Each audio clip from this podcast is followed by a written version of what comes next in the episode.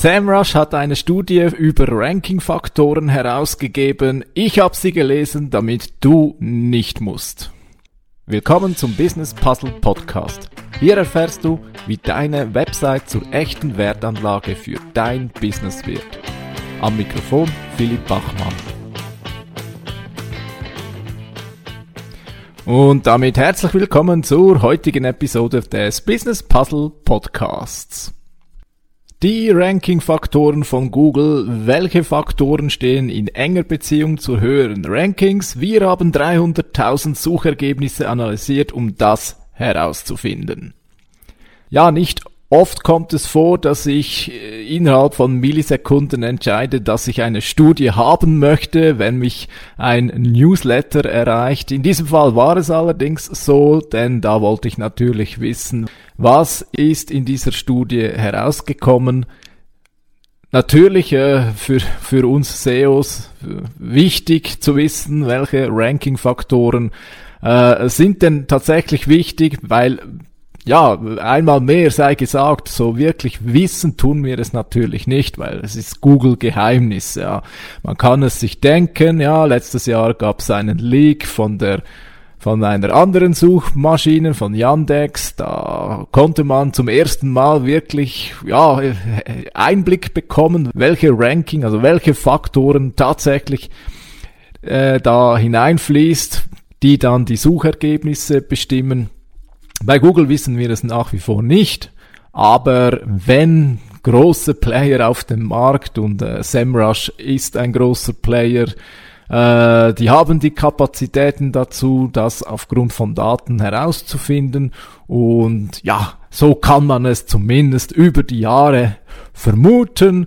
Ja, schauen wir uns da mal an, was ist da rausgekommen. Ja, es hat den einen oder anderen spannenden Punkt dabei den ich dir natürlich nicht vorenthalten werde. So, also, zuerst einmal sei gesagt, die Studie hat ein schönes Vorwort, wo gerade eben auch das betont wird, dass auch SEMrush nicht mehr Daten hat als Google, dass das Ganze eher als Inspiration betrachtet werden soll und es ist, es gehört zur Arbeit von SEOs, da Muster zu erkennen oder auch so ein bisschen ein Gefühl dazu bekommen. Was könnte dazu führen, dass, dass man mit seiner Website auf die vorderen Plätze kommt?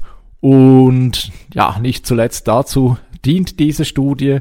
Ein Wort zur SEO-Zukunft. Äh, es wird ja aktuell heiß diskutiert, oder welchen Einfluss wird die SGE haben, also diese KI Antworten von Google. Es ist klar, Google ist am Experimentieren, anderorts in der Schweiz nicht, aber anderorts kann man sich schon registrieren, so dass man beim Experiment teilnehmen kann, dass also wenn man bei Google etwas eingibt, dass dann nicht die, nicht nur, also die Ergebnisse schon auch, aber dass dann zu oberst eben so wie bei ChatGPT eine Antwort bereits geliefert wird von KI generiert.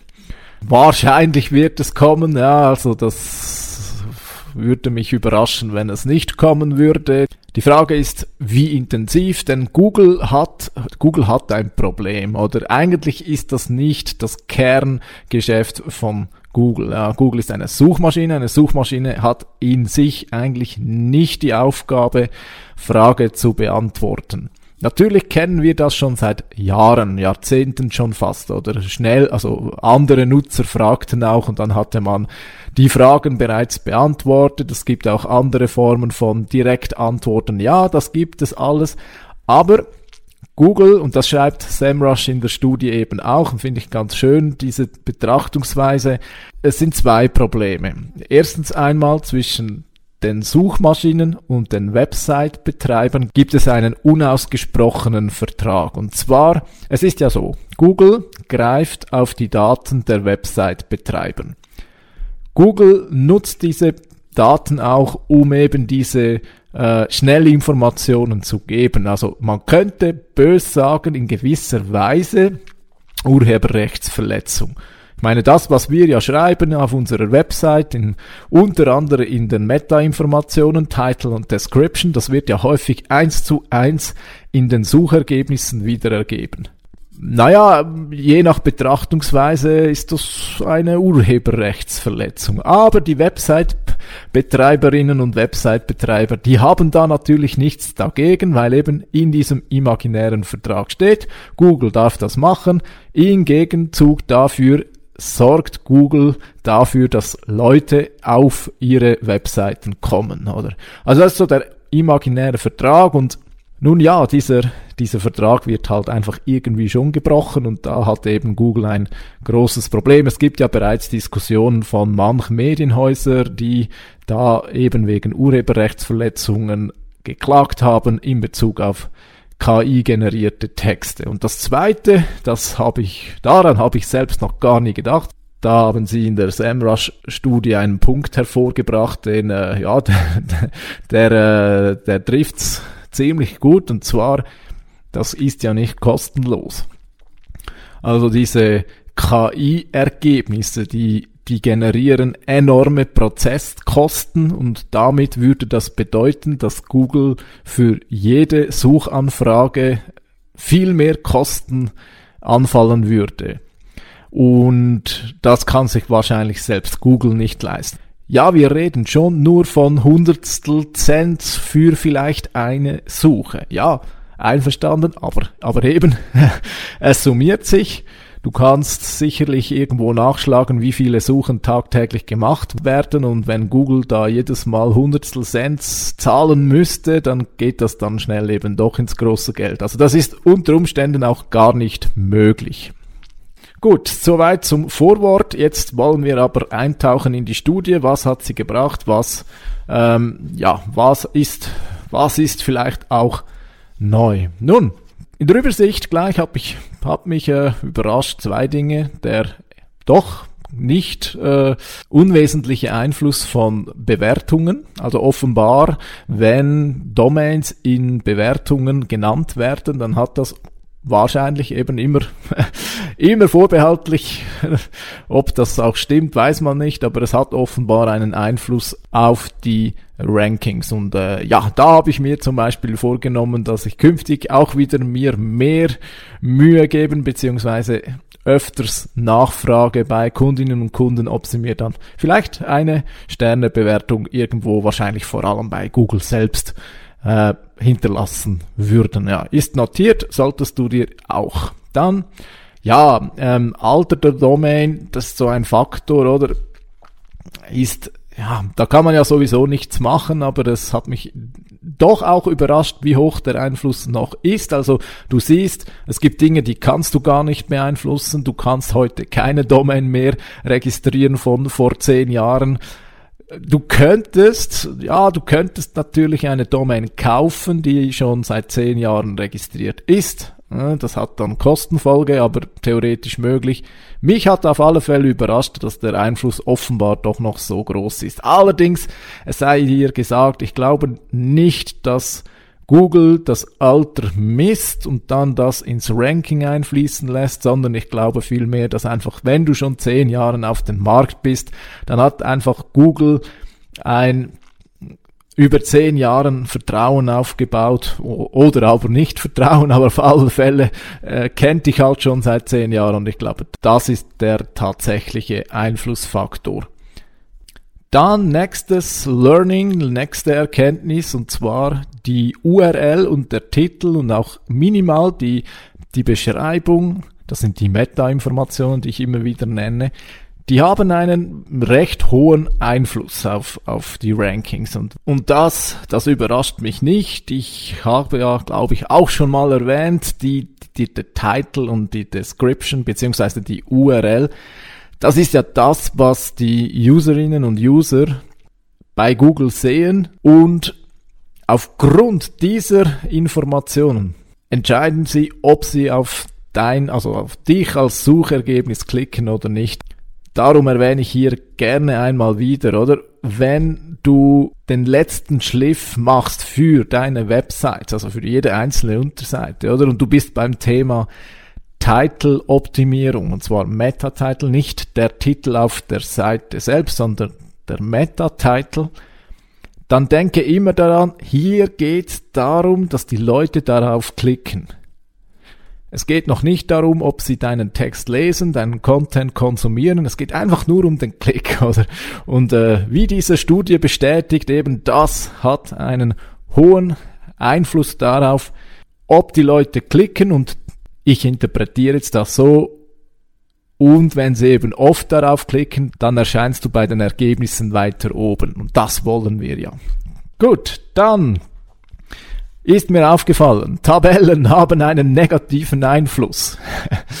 ähm, ja, das ist irgendwie komisch. Also man muss dazu noch sagen, der Einfluss ist minimal, also die Korrelation ist minimal. Ob da überhaupt eine Kausalität besteht, sei mal dahingestellt, aber ich könnte mir vorstellen, es hieß lange Zeit immer, man solle Tabellen erstellen, weil Tabellen sind für, für Google gut lesbar, gute Übersicht oder über ein Thema und deswegen unbedingt immer überall Tabellen. Ich könnte mir vorstellen, dass das jetzt dazu geführt hat, dass diese Tabellen fast schon spamartig ähm, gewirkt haben, oder, dass sie viel zu, dass eben viel zu viel Tabellen äh, erstellt worden sind, oder, und dass dadurch vielleicht ja, irgendwie, also irgendwie muss ja die Korrelation herkommen und vielleicht haben eben Websites, die sowieso, ich sag mal, zu sehr optimiert haben, ähm, übermäßig viele Tabellen genutzt und das hat dann sich irgendwie negativ ausgewirkt auf die äh, Positionierungen. Also das ist jetzt nur Interpretation von mir, sei dahingestellt, was, wie es dazu gekommen ist, aber an sich, wenn man sich so überlegt, äh, Tabellen an sich sind ja eigentlich nichts Negatives. Im Gegenteil, ich selbst bin ja auch eher ein Fan von Tabellen. Gut, also das ist eine Randnotiz. Ähm, soll nicht bedeuten, dass du keine Tabellen machen sollst. Also eben, ich glaube, man darf so interpretieren, dass man eben einfach nicht unbedingt eine Tabelle oder mehrere in einem äh, auf einer Website haben muss, äh, nur weil es irgendwo eben heißt, dass Tabellen eine hohe Chance auf Rich Snippets äh, haben.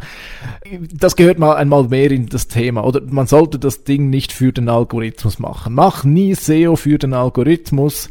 Kurzfristig kannst du vielleicht etwas bewirken, langfristig musst du aber immer für den User optimieren, nicht für den Algorithmus. Und das ist genauso ein Fall, wo ich mich einmal mehr bestätigt fühle, dass das eben so herausgekommen ist. Also dann noch zum Schluss noch ein ganz wichtiger Faktor, den du, naja, immerhin, also es geht um einen Server, oder? Also wenn du einen schlechten Server hast, äh, schlechte Antwortzeiten vom Server, dann hat das ein das hat schon einen sehr negativen Impact auf deine Suchergebnisse. Also auf deine Rankings, nicht auf die Suchergebnisse.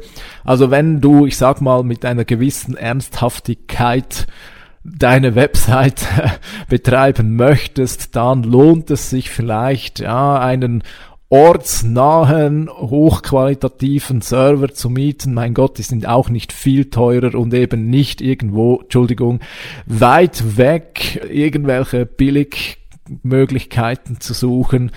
Es hängt halt einfach schon auch mit der Server-Antwortzeit zusammen, oder wo er steht und welche Qualität er hat. Also da sparst du meiner Meinung nach am falschen Ort, wenn du am Server, beim Server nicht, ja, ich sag mal, wenigstens eine anständige Qualität äh, nutzt. Ja. Gut, dann gehen wir in die verschiedenen Themen äh, hinein und wir starten mit dem Content. Und eines sei mal gesagt, beziehungsweise eines sagt die Studie glasklar oder die zu den wichtigsten Faktoren überhaupt gehört die Content-Relevanz und die Content-Qualität. Also, äh, man könnte die Studie eigentlich auf diesen Satz zusammenfassen, oder? Bevor du dich um alle anderen 200 Faktoren kümmerst, kümmere dich zuerst um die Relevanz und die Qualität deines Contents. Ich möchte dir dies verdeutlichen an zwei konkreten Zahlen, oder? Also, die Textrelevanz hat eine Korrelation von 0,47. Die Anzahl der Worte hat eine Korrelation von 0,02. Es ist schon so, ja. Ähm, mehr Inhalt ist schon in gewisser Weise besser, oder? Also man hat ja lange so von äh, Brian Dean gehört, so 2000 Worte sei das Beste für die Top-Ergebnisse, oder? Ähm, ja, mag schon sein, mehr Inhalt, mehr ist mehr ist mehr, ja? aber die Qualität, die Relevanz und die Qualität sind einfach doch immer noch viel, viel wichtiger, oder? Also wir sprechen hier von 0,47 gegenüber 0,02, also es ist, ich sag mal blöd, 20 mal wichtiger, dass deine Texte relevant sind und qualitativ. Das ist 20 mal wichtiger, als dass du viel Content hast. Also wir nehmen mit, viel fokussierter sollen wir dafür sorgen, dass die Relevanz, also ist das, was wir auf unserer Website haben, wirklich das, was die Leute suchen? Ja, ist es relevant für sie? Also wir sollten uns viel mehr darauf fokussieren, als dass jetzt irgendwie, dass der ganze Text auf 2000 Worte hinauswächst. Ja. Gut, dann äh, bestätigt hat die Studie auch, dass das Alter des Contents eine äh, Rolle spielt. Äh, Google sagt das ja auch offiziell, sie wollen aktuelle Inhalte und wenn die Inhalte veraltet sind, dann hat das einen negativen Einfluss. Eine kleine Randnotiz und dann hat mich Folgendes überrascht, die Anzahl Worte im Titel, also im, wirklich im Titel, der sichtbare Titel auf der Seite hat einen negativen Einfluss auf die Ergebnisse. Ich kann mir das nicht so ganz erklären, aber man könnte daraus Schlussfolgern, dass auch der Titel kurz und knackig sein sollte und eben nicht ganz lang. Ich könnte mir vorstellen, dass das eher dafür sorgt, dass die Leute dann den ganzen Text lesen. Aber also wie das da sonst dazu gekommen ist, momentan gerade keine Ahnung. Ansonsten nehmen wir aus dieser Studie auch noch Folgendes mit. Zuerst einmal die Keywords-Dichte, die hat kaum noch Relevanz. Ja, es gab eine Zeit, da hieß es, ja, man, das Keywords, also die wichtigen Keywords sollten schon mindestens eins bis zwei Prozent im Text vorkommen.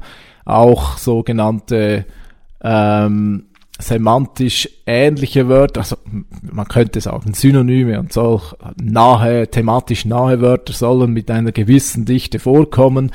Die Studie hier sagt eigentlich klar, das ist gar nicht mehr nötig, oder? Ähm, und das finde ich offen gesagt auch gut so, weil, äh, komm man, einfach Wörter zählen, um zu schauen, ob das Ergebnis optimal ist. Also, es macht ja irgendwie auch keinen Sinn. Gehört wieder zum Thema, wir optimieren für die Menschen und nicht für die Maschinen. Ja, klar, es kann schon sein, dass der Algorithmus früher, als er noch nicht so weit war, das Thema eines Textes aufgrund der Anzahl Worte, die vorkommen, zu analysieren. Das ist, das war sicher auch mal so, aber Mittlerweile, glaube ich, kann man das Thema beenden.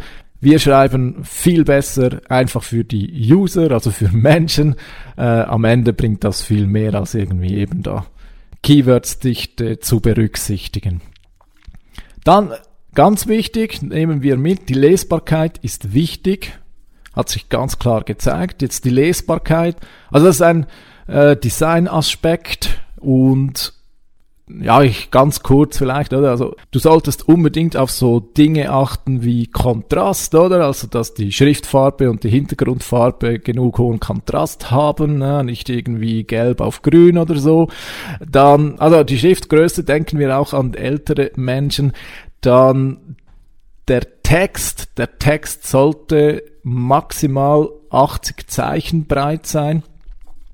Weil wenn du gerade auf dem Desktop oder? Auf dem Handy ist das nie ein Problem, aber auf dem Desktop oder? Wenn du das so, also wenn die Seite so eingerichtet ist, dass der Text von ganz links bis ganz rechts läuft, ja, das ist schrecklich zum Lesen, oder? Hab da auch schon mal erwähnt, schau sonst mal gerne bei Zeitungen, du wirst keine einzige Zeitung finden, die den Text breiter als 80 Zeichen, oder sagen wir 100 Zeichen. Es kommt auch immer auf die Schrift an, ja, also äh, eine gewisse Breite wird niemals überschritten. Und wenn wir gerade bei Schrift sind, ja, die Schriftart ist natürlich auch wichtig, ja, gerade für Fließtexte solltest du eine sehr einfache Schrift verwenden und keine verschnörkelte mit großem Akzent, ja.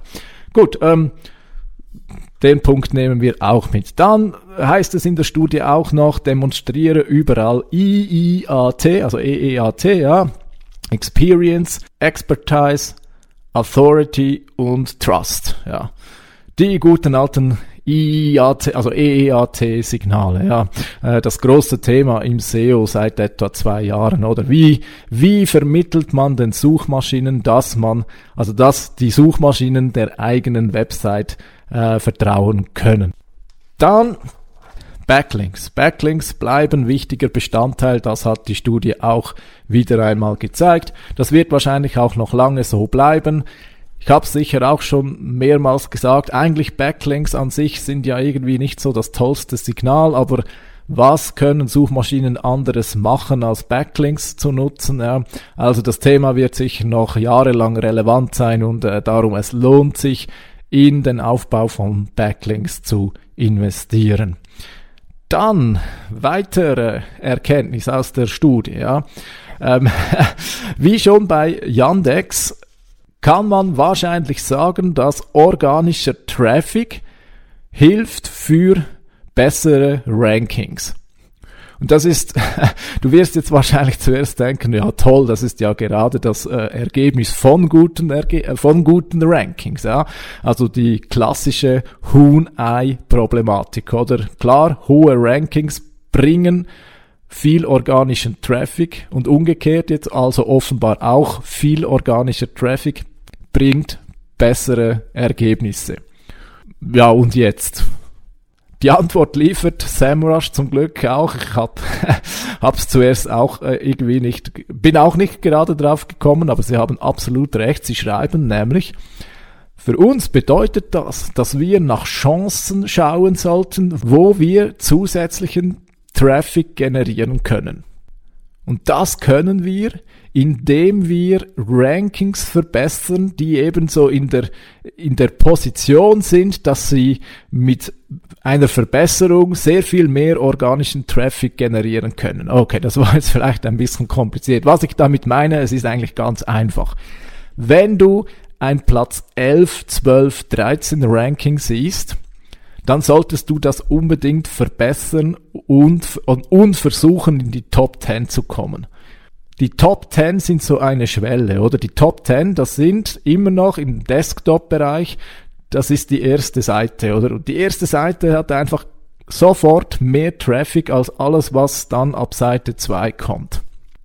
Ebenfalls spannend sind Rankings im Bereich 2 bis 5, weil sobald du in diesem Bereich bist, heißt das, dass jede Verbesserung sofort zu mehr Traffic führt. Oder SEMrush selbst schreibt, wenn du es schaffst, von Platz 2 auf Platz 1 zu kommen, bedeutet das 50% mehr Traffic. Also natürlich ist es eine Huhn-Ei-Problematik, aber wenn du eben diese Chancen oder diese Low-Hanging Fruits, wie man da und dort auch mal hört, wenn du die packst und du, und du siehst eben ein, du hast ein Ranking 11 oder bist auf Platz 11 und jetzt kannst du ja zum Beispiel diesen Artikel verbessern. Viele Möglichkeiten oder einfach wie du es vielleicht schaffen könntest, dass du eben mit dieser Seite in die Top 10 kommen kannst. Und dann gibt's eben mehr Traffic. Also in gewisser Weise kannst du es eben doch steuern. So, damit haben wir schon einiges mitgenommen. Noch ganz schnell jetzt noch zum Thema SERPs, also die, ähm, die Darstellung der Suchergebnisse. Ähm, da gibt's noch zwei kleine hm, Erkenntnisse, die ich dir auch gerne mitgebe. Und zwar erstens, wenn du den Titel, oder? Ich habe ja vorhin gesagt, oder? Der Titel und die Description und die URL, oder? Die, die, äh, die werden dargestellt, oder? Und die sind wichtig, dass die Leute klicken, oder? Und diesen, diesem Zusammenhang hat die Studie eben auch ergeben, oder? Das Fazit dieser Studie ist, du solltest in diesem Titel viel mehr ähm, darauf bedacht sein, dass du, dass du die Suchintention der User abdeckst und es ist weniger wichtig, dass du die Keywords exakt nennst. Ja, also das ist so ein Punkt, wo bei mir auch ein wenig ein Umdenken jetzt stattfindet. Ich, ich habe bis anhin auch immer gesagt, ja, im Titel wäre gut, wenn das Keyword vorkommt und auch in der URL. Gut, da weiß ich jetzt gar nicht, was ich groß anders machen soll, aber zumindest im Titel sage ich mal, es ist, es ist nicht so, dass es ums Verrecken so sein muss, dass jetzt das Keyword da drin ist. Es ist viel relevanter, dass du in diesem Titel die Suchintention vom User, vom Suchenden abdeckst. Und das zweite, Ah, da weiß ich jetzt noch nicht, ob ich ein Umdenken habe, also ob ich da umdenken werde, aber bis jetzt habe ich immer gesagt, Description maximal 155 Zeichen. Das bezieht sich auf die Desktop-Ansicht. Dort wird, dort werden 155 Zeichen ähm, dargestellt. In der Handyversion sind es eben anscheinend nur 105. Darum empfiehlt SEMrush, man solle Descriptions, also Meta-Beschreibungen, sollte man auf 105 Zeichen reduzieren. Es kommt vielleicht auch wie so oft auf die Zielgruppe drauf an, ja. Ähm, aber äh, wir nehmen das mal einfach so mit, ja. 105 Zeichen, falls du vor allem Handy-Userinnen und Handy-User abholen möchtest. So, dann noch ganz, ganz schnell die letzten Erkenntnisse, ja, also die Web Core Vitals, also so die, die technischen Messgrößen deiner Website über Ladegeschwindigkeiten etc., das scheint offenbar nicht direkt einen Einfluss zu haben, aber ich bleib da dabei oder in meiner Überzeugung, dass es wahrscheinlich indirekt eben doch Einfluss hat. Ja, also wir mögen ja die Seiten schnell, wir mögen, wenn es schnell bereit ist und man schnell mit der Seite interagieren kann und äh, von daher, ich glaube, indirekt hat es schon einen Einfluss, aber einen direkten, eine direkte Korrelation konnte nicht festgestellt werden. Dann weiter empfiehlt SEMrush eine Marke aufzubauen. Ja, das, diese Empfehlung kommt von Brian Dean schon seit, habe ich schon vor zehn Jahren gehört. Warum? Es, es, das hat wahrscheinlich auch mit dem Thema Trust zu tun, oder? Wenn Google oder andere Suchmaschinen feststellen, dass eine Marke gesucht wird, ja, ähm, natürlich, oder ich könnte mir da auch vorstellen, dass das natürlich ähm, das Vertrauen der Suchmaschinen in diese Marke stärkt, oder? Also wenn jemand deine Marke sucht, oder? Das sucht ja nicht einfach so, oder? Marke aufbauen und im Idealfall kommt es so weit, dass die Leute eben direkt nach deiner Marke suchen und das ist sehr, sehr wahrscheinlich schon ein sehr äh, starkes Signal an Google, wenn du schon so weit bist. Und was du auch noch tun solltest, und so gut, also das ist der letzte Punkt jetzt, beobachte deine Absprungrate. Ähm, Absprungrate, also schau, äh, wie viele Leute, wenn sie auf deiner Seite landen, sofort wieder weggehen oder also den Zurück-Button nutzen. Es ist ein sehr schlechtes Signal, wenn das übermäßig viele sind. Also Empfehlung hier von SEMrush. Beobachte das und wenn deine Quote schlecht sein solltest, dann finde heraus, Warum? Vielleicht musst du dann auf Pop-ups verzichten oder vielleicht musst du die Ladezeiten verbessern, vielleicht irgendwas stört dann auf deiner Seite und das solltest du ganz dringend beheben. Gut, damit sind wir am Schluss angekommen. Ich hoffe, dass du da ähm, das ein oder andere Nützliche mitbekommen hast. Jetzt danke ich dir fürs Zuhören. Wenn du magst, dann hören wir uns dann nächste Woche wieder beim Business Puzzle Podcast.